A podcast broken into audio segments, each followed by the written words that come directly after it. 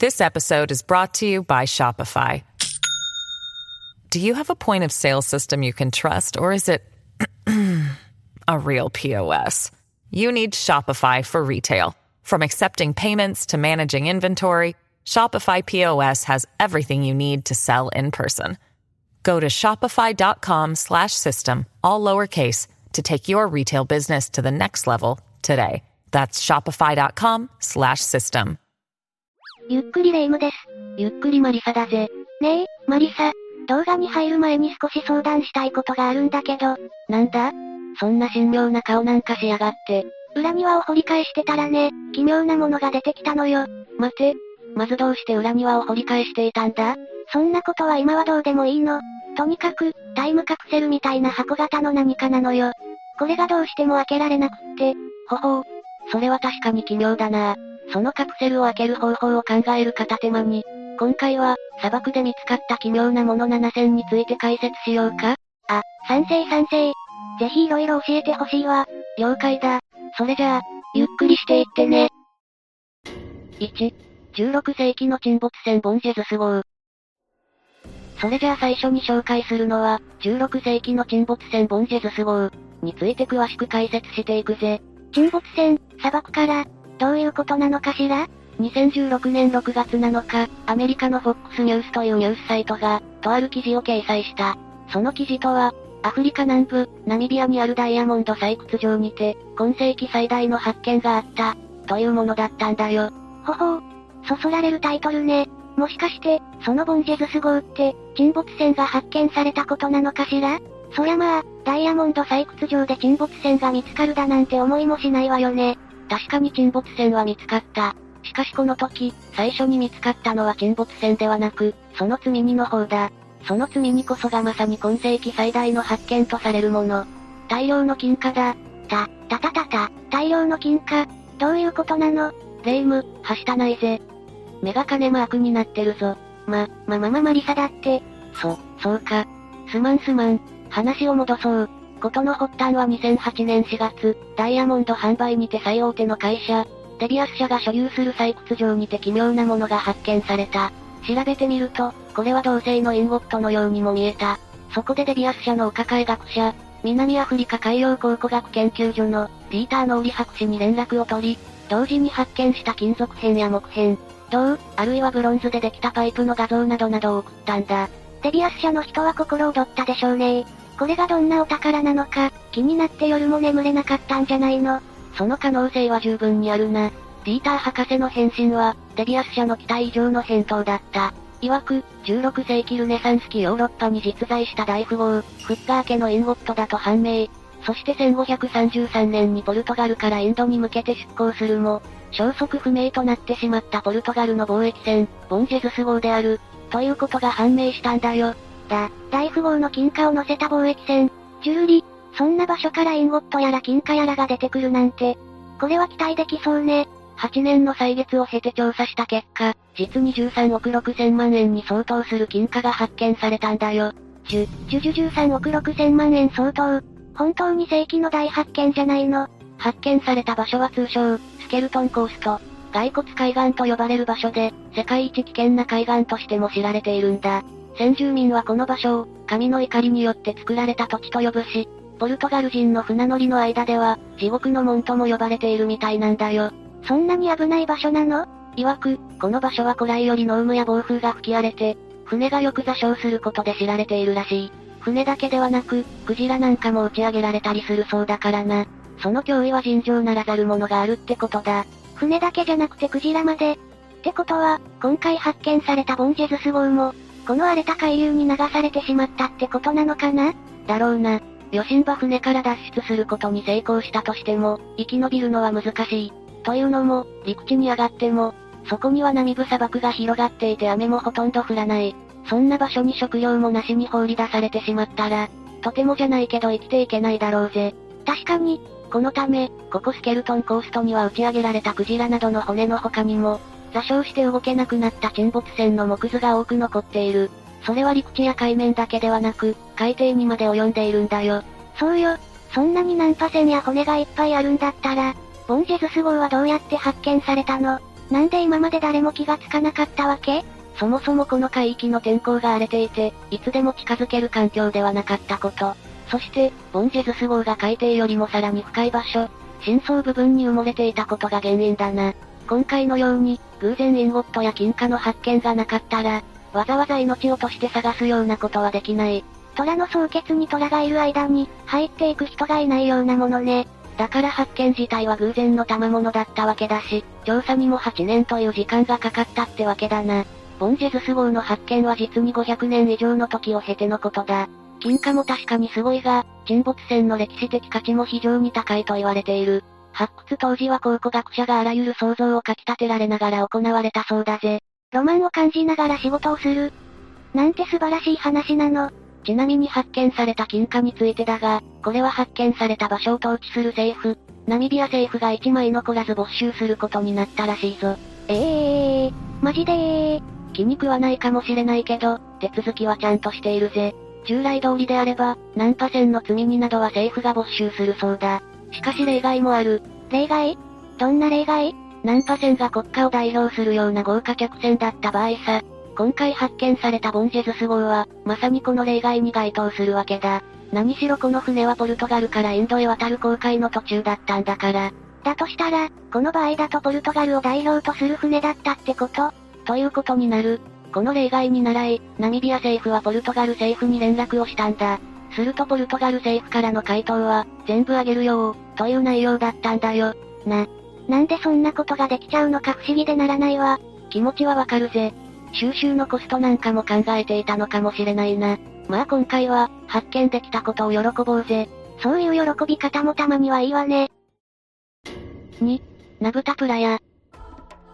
お次に紹介するのは、都市伝説の宝庫でもあるあの場所、エジプトで発見された遺跡、ナブタプラヤについてだ。エジプト都市伝説きちゃー。どんな遺跡なの？どんな遺跡なのかしら？ナブタプラヤという遺跡の発見自体は1973年にされている。場所は世界遺産登録もされている。アブシンベル神殿から西に約 100km 進んだところ、そこで、ナブタプラヤ遺跡が発見された。この遺跡の素晴らしさは、その規模の大きさにあること、そして歴史的価値の高さにあるんだ。そ、それはどういう意味なの？まず規模についてだが、この遺跡には数百にも上る戦士時代の古墳、石碑、そして巨石構造からなる偉大な遺跡なんだそうだ。そして歴史的価値についてなんだが、調査の結果、このナブタプラヤ遺跡は、エジプト文明の起源と呼ばれるようになったのさ。あのエジプト文明の起源は、凄すぎるわ。ナブタプラヤは大きな盆地になっていて、周りが山で囲まれているような場所なんだよ。現在では年間降水量は1ミリにも及ばない、超絶乾燥地帯となっているけど、どうやらナブタプラヤ一帯は過去に湖が存在し、緑が溢れ、人や動物が集まるような場所だったとされているのさ。砂漠のど真ん中にそんな場所があるだなんて、ちょっと想像しにくいわね。どれくらい前の話なの？おそらくだが、約1万年前だな。1万年前。ちなみにエジプト文明ができたのは、紀元前3000年頃の話だ。ナブタプラヤ遺跡が盛んだった頃というのは、そこから約5000年以上は遡らなくてはならなくなってしまうな。そんな大昔は、サハラ砂漠にも豊かなオアシスがあったのね。雨が降って緑もあり、湖もあるんだったら、そこに町ができて文化ができるのも納得できる気がするわ。そうだな。ナブタプラヤ遺跡は、最初は小さな村程度の規模だったらしい。さて、この場所がエジプト文明の起源と言われている以上、そう言われるに足るゆえんがあるわけなんだが、この場所にも奇妙なものがあるんだよ。オーパーツと言ってもいいほどかもしれない。そんなすごいものがあるの？その名も、カレンダーサークルだ。な、なにそれ？カレンダーってことは、日付を確認するものなの？っていうかそんな昔からカレンダーって存在していたの？時にレイム、夏至の日って知ってるか？確か、一年の中で一番、太陽が昇ってる時間が長い日じゃなかったっけ？正解だ。現代では、夏至の日や、冬至の日なんかはあまり気にしないかもしれないけど、カレンダーなんかなかった時代には、夏至の日、冬至の日を知ることは、とても重要だったんだよ。乾燥期に入るとき、当時の人たちは家畜たちと共に、他の土地へ移動していたらしいからな。ほうほう。そこで登場するのが、カレンダーサークルなんだよ。こいつが夏至の日を正確に教えてくれる。どうしてそこまで正確な機能を持てているのかわからない天文測定器なんだよ。今でこそ科学的に一年の流れを理解できてるっていうのに、そこまで正確な機能があるだなんて信じられないわ。この他にも不思議なのは、ナブタプラヤで培われた文化が、あまりはっきりとよくわかってないことなんだよ。どういうことなの？つまり、約1万年前から約5000万年前まで、70平方キロメートルという小さな集落で、一つの文化を作り上げたナブタプラヤだが、実は5000年という期間で、この文化を築き上げること自体も不可思議なことなんだよ。5000年って聞くと十分長い気もするんだけど、そうじゃないの？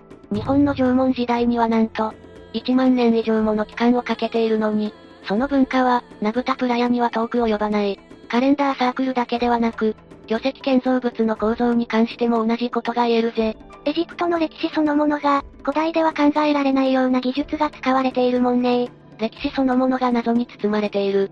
その起源がここ、ナブタプラヤに隠されている。これはロマンの塊だぜ。もしかしたら、都市伝説みたいに、本当に地球外生命体が関係している、なんて事実が発覚するかもしれないわね。楽しみだわ。新情報を待ってほしいぜ。3、第二次世界大戦当時の戦闘機。さてさて、続いて紹介する砂漠で見つかった奇妙なもの。この話を聞くと、なんとなく星の王子様を彷彿とさせるかもしれない。サンテグジュペリの確か、戦闘機を操縦していた主人公が、サハラ砂漠に墜落するところから始まるよね？え？まさか、そのまさかだ。2012年5月、ポーランドの石油会社社員がサハラ砂漠にて、奇妙なものを発見した。それは第二次世界大戦に使用された英国空軍の戦闘機、カーチス P40 キテホークの残骸だったんだよ。なんでそんなものがサハラ砂漠のど真ん中にあるわけ？残骸に残された日記を見る限り、どうやら燃料切れで墜落したらしいな。日記があったの？ってことは、どんな人が乗ってたのかとかもわかってるわけ？搭乗していたパイロットはデニス・コッピング軍曹。当時は24歳だったらしい。1942年6月28日に、サハラ砂漠に墜落したとされている。燃料切れになった原因は、空路を間違えたことが理由なんだとか。道に迷っちゃったってこと？平たく言ってしまうとそういうことだな。デニス軍曹は戦闘機の修理のために、別の空軍基地に向かっていたらしい。しかしその際に進路を間違えてしまい、結果サハラ砂漠のど真ん中で燃料切れになってしまったんだ。もしそんなことになっちゃったら絶望しちゃうわよ。当人は絶望の淵に立たされただろうけど、70年の時を経て発見された戦闘機の残骸には、目を見張るものがあった。目を見張るもの？どんなものがあったっていうの？保存状態の良さだよ。残骸は気体、主翼、尾翼、そして操縦室の計器類の大部分が残っているが、このほとんどが無傷の状態という話なのさ。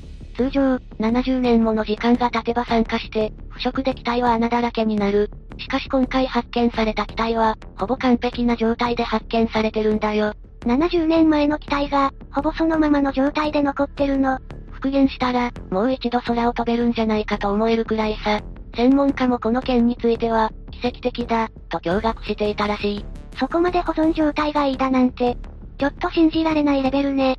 でもさすがにパイロットの方はそうはいかないでしょ白骨化しているか、ミイラになっているんじゃないの？パイロットは発見されてないんだ。え？見つかってないの？現在に至るまで発見されていない。どうやらパイロットのデニス軍曹は墜落当初、パラシュートを広げて日よけをしながら発見してもらおうとしていたらしいが、途中で自暴自棄になった可能性が示唆されている。というと砂漠で遭難してしまった時に大切なこと。それはできるだけ多く、目印になるもののそばにいることなんだよ。戦闘機の残骸は言うまでもなく大きな目印になる。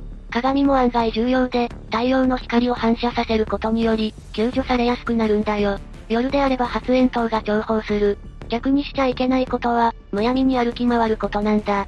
下手に歩き回ると体力が奪われてしまう。ってことかしら？遭難がいつまで続くかわからない。いつまで耐えなければならないかわからない以上、体力は残しておかなければならない。しかしデニス軍曹は助けは来ないと思い、助けを求めて砂漠をさまよう決断をしたのだろう。そして、遺体さえ発見されることがなくなってしまったと。そういうことなのね。霊夢も、もし遭難することになったらむやみに動くんじゃないぞ。わかってるわよ。ちなみに今回発見された残骸は、イギリス、ロンドンにある、英国空軍博物館に展示することが検討されているそうだぜ。もし展示されたら見に行きたいわね。その時は一緒に行こうぜ。4. ブライスの地上へ。さて、それでは4つ目の紹介に入ろう。レイム、この4つ目の内容はすっごいぜ。なんたって地上絵なんだからな。地上絵って言われると、ナスカの地上絵が真っ先に思い浮かぶんだけど、まさかそれについて紹介してくれるの？いや、今回はナスカの地上絵ではない。今から紹介するのは、ブライスの地上絵についてだ。うん、聞いたことないかも。解説していくぜ。場所はアメリカ、カリフォルニア州南西部、アリゾナ州との宗教付近にある、ブライスという町に地上絵はあった。だから、ブライスの地上絵なわけね。ここに通称、ブライスの巨人と呼ばれる地上絵が発見された。ナスカの地上絵と同様に、地上ではその全貌を把握することはできない。何しろ全長54メートルもあるんだからな。ってことは、ブライスの地上絵を最初に発見した人は、上空から発見したってことなの？その通り、1931年、地方の航空会社のパイロットが偶然見つけたものらしい。調査の結果、ブライスの地上絵の制作年代は、およそ10世紀頃から18世紀頃の間だとか。ただ紀元前900年頃とも言われていて、はっきりとした制作時期は判明していない。また人型を模した巨人は、ブライスに伝わるネイティブアメリカンの神話に関係している可能性が示唆されているんだが、これもまだはっきりとした解明には至っていないのが現状だ。人型を模した地上絵以外にも地上絵はないの？ナスカの地上絵みたいにさ。なんと200点以上もの地上絵が付近から見つかっているとか、ナスカの地上絵と同様の方法で、ナスカの地上絵と同様に人、動物、幾何学的な何かを表現している。ただし悲しいかな。ブライスの地上絵は一部、自動車が通った跡があるんだよ。なんてことしてくれてんの？地上から全貌が見えないから気がつかなかったんだろう。現在では地上絵の周りはフェンスで覆われているから、これ以上自動車の輪立ちで傷つけられることはない。とはいえ、現在では一般公開もされているからな。一度は見に行ってみてもいいと思うぜ。だね。誰が何のためにこんなものを作ったのか。そういうこともそのうちわかるといいんだけど。信仰の対象か、あるいは神へのメッセージなのか。いずれにしても太古の時代に、こんな大きな地上絵を描けること自体、とんでもないことだぜ。一度、ちゃんと見ておかなくっちゃ。5、モノリスの彫刻。よし、それじゃあ続いて、モノリスの彫刻について、詳しく解説していくぜ。モノリスの、彫刻？モノリスっていうのは、一言で言ってしまえば大きな岩のことなんだ。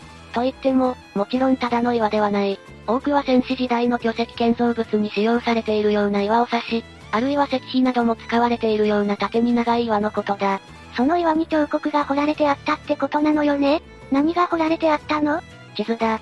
ただし、モノリスに彫られた地図だけを見ても、きっと何の地図なのか、理解することはできないだろう。しかし、ある場所と見比べるとその内容がはっきりするぜ。そ、それってどういうことなのかしら？場所はヨルダンとサウジアラビア。この二つの場所に二つ、モノリスの彫刻が発見された。共にモノリスには地図と思わしき絵が描かれていて、サウジアラビアの方で発見されたモノリスには、地図は二つ書かれていた。これはどこの地図なのか？答えは、すぐにわかった。ど、どこなの？場所は共にすぐ近くに巨大遺跡があるんだよ。遺跡とは言っても、岩を積み上げて壁を作っただけの場所なんだが、これがなんと数キロメートルにも及ぶ、広大な範囲を岩で囲っているんだ。上空から見ることでようやくその全貌を見ることができ、その姿はあたかもタコのような形をしている。それゆえに考古学者の間ではこの巨大遺跡を、砂漠のカイトと呼んでいるんだ。なるほどなるほど。そしてこの、砂漠のカイトは、今まで野生動物を狩るためのものと考えられており、その見解は確立しつつあるんだが、実際、当時の狩人たちが、どのようにして広大な遺跡を認知していたのか、謎に包まれていたんだよ。そもそもこの場所はなんで、野生動物を狩るための場所だと考えられてるの？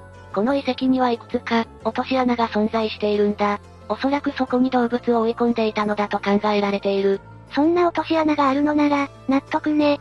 そしてこの、砂漠のカイトと、モノリスに書かれた彫刻が、偶然とは思えないほど合致しているんだよ。しかも縮尺もほとんど誤差はなく、正確なものだったらしい。ちなみにそのモノリスはいつ頃の年代のものなの？ヨルダンのモノリスが約7000年前。サウジアラビアのモノリスが約8000年前のものらしい。今日何回目の感想かわからないけど、こんな時代によく縮尺の誤差がほとんどない地図を描けたよな。もしかして、どこの王様も超スパルタで縮尺間違えたら殺されかねなかったんじゃないの？なんかありそうな話ではあるな。死ぬ気で地図を描いた説か、面白い見解ではあるけど、できればもうちょっとロマンチックな展開を期待したいな。それはそうね。でも、モノリスもそうだけど、砂漠のカイトってやつも見てみたいわ。見に行ってこい、と言いたいところだけど、あっちの方が危ないからな。行くんだったら万全の状態で行くのをおすすめするぜ。じゃないと命が危ないからな。その時はマリサが助けてよね。私は危ないところには行かないぜ。6. クラウンモーテル。レイム、スティーブン・キング作、イット見たことはあるか？見たことあるわ、面白かったわよねピエロが出てくる有名な作品よね。気に入っているようで何よりだ。もしもその気があるなら、この場所は気に入るかもしれない。アメリカ、ネバダ州のトノパにある宿屋、クラウンモーテルが、クラウン、ってことは、ピエロってこと？ここ、クラウンモーテルはかなりの郊外にあり、荒野の中にポツンと立っているモーテルなんだよ。このモーテルの恐ろしいところは、おびただしい数のピエロがモーテル内にいることなんだ。な、なんか不気味ね。ホラー演出が過ぎるんじゃないの？しかもこのモーテルの真横には墓地があるんだよ。墓地まであるの？なんか、すでに随分気乗りしない場所になってるんだけど。どうやらトノパはもともと銀炭鉱の町だったそうで、多い時には人口5万人を超えるほどの活気があったそうなんだ。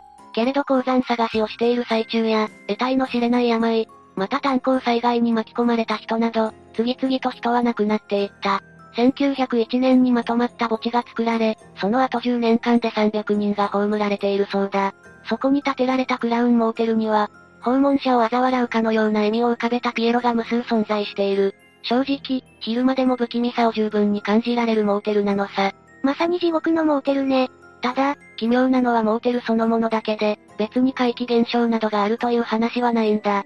部屋はシンプルでかもなく不可もなく、あまりの機械さに口コミなどで噂が広がり、今では肝試しをしようと、宿泊をする若者が多いんだとか。ぴったりのロケーションではあるわね。私が行きたいかと言われれば行きたくはないけど、ちょっとこのモーテルじゃ、夜、部屋から出たくはないし、夜入りたくもないよな。ただもしも肝試しがしたいというのなら、部屋の窓から外を眺めるといいぜ。きっと風にさらされたたくさんの十字架を見ることができるから。夢に出てきちゃうわよ。こんな場所で悪夢にうなされたら、たまったもんじゃないな。でもちょっと怖いもの見たさで行きたくなる気持ちもわからないでもない。ここならレイムと一緒に行くのも面白いかもな。絶対に行かないわよ、絶対に。ま、今のところはそういうことにしといてやるよ。今も後もないの。行かないったら絶対行かない。7、司会文書。さて、それじゃあ最後の紹介に入ろうか。今回の鳥を務めるのは聖書の原型とも言えるもの、司会文書についてだ。これは聞いたことあるわ。でも詳しいことはわかんないんだけど。確かに、司会文書って名前は勉強したことあるだろうけど、具体的にどんなことが書かれてあるかを知ってる人は少ないな。どんなことが書かれてあるの？さっき、聖書の原型とかって言ってたけどその通り、司会文書は聖書の原型と呼ばれている。キリスト教とユダヤ教は共に旧約聖書を聖典としている。司会文書ってのはその世界最古の写本なんだ。だから聖書の原点ってわけなのね。で、それが砂漠で見つかったっていうの？そう。場所はイスラエルのユダヤ砂漠。恐怖の洞窟と呼ばれる場所にて、約60年ぶりに新たな司会文書が発見されたんだよ。なんか、情報量が多いわね。まず、恐怖の洞窟って何？あと、新たな司会文書っていうのはどういうことなの？一個ずつ解説していくぜ。まず、恐怖の洞窟についてだが、発見された場所は、司会文書の他にも、実に40体もの遺体が発見されている洞窟なんだ。遺体そのものは今回見つけたわけではなく、1960年代にすでに発見していたんだが、どうやら紀元132年から135年の間に、ローマ帝国に抵抗したユダヤ人たちの反乱、通称、バル国馬の乱が起き、おそらくはその時の犠牲者たちの骨だ。ほとんどの人が餓死したらしいぜ。当事者からしてみても、発掘した人からしてみても、恐怖におののく声が聞こえてきそうな話だわ。確かに、どの心霊スポットよりも怖い場所だぜ。そして今回発見された司会文書は、今まで発見されている断片ではなく、別のページの新しい司会文書だということが分かっているそうだ。へえ、それはすごい大発見じゃない。曰く、あなたたちのなすべきことは次の通りである。互いに真実を語り合え。縄文では真実と正義に基づき、平和をもたらす裁きをせよ。互いに心の中で悪を企むな。偽りの誓いをしようとするな。これらすべてのことを私は憎む、と主は言われる。これはザカリア書、8章16節から17節の言葉らしい。どうも洞窟化などに役立つされることもある中で、こうして文書を手に入れることができるのは、本当に珍しいことらしいからな。歴史的文書を叱るべき立場の人が手に入れて、記録していってほしいわね。そして調査の結果をぜひ聞きたいわ。今後も洞窟されるよりも先に調査を進めてほしいぜ。今回は、砂漠で見つかった奇妙なものについて詳しく解説してきたけど、どうだった？砂漠ならではの話も聞けたし、なんでそんなところに？って話もあったからすっごい楽しめたわ。中には一度見に行ってみたいものもあったしね。正直、砂漠だけじゃないかもしれないが、世の中には大自然の中に埋もれてしまっている、まか不思議なことは他にもたくさんあるからな。今後も色々出てくるかもしれないわね。その可能性は十分にあるぜ。その時は、新しい調査結果を教えてほしいわ。というわけで今回の動画はここまで。ご視聴、ありがとうございました。ちなみに裏庭から出てきたタイムカプセルには何が入ってたんだ？見せてくれよ。えへへへ本当に何が入ってるんでしょうねバカ。お前、これ、私に黙ってショッピングしてた、クレジットカードの明細じゃねえか。やば、隠してたのすっかり忘れていたわ。ちょちょちょちょ、そんな怖い顔してこっち来ないで。待てやごらー。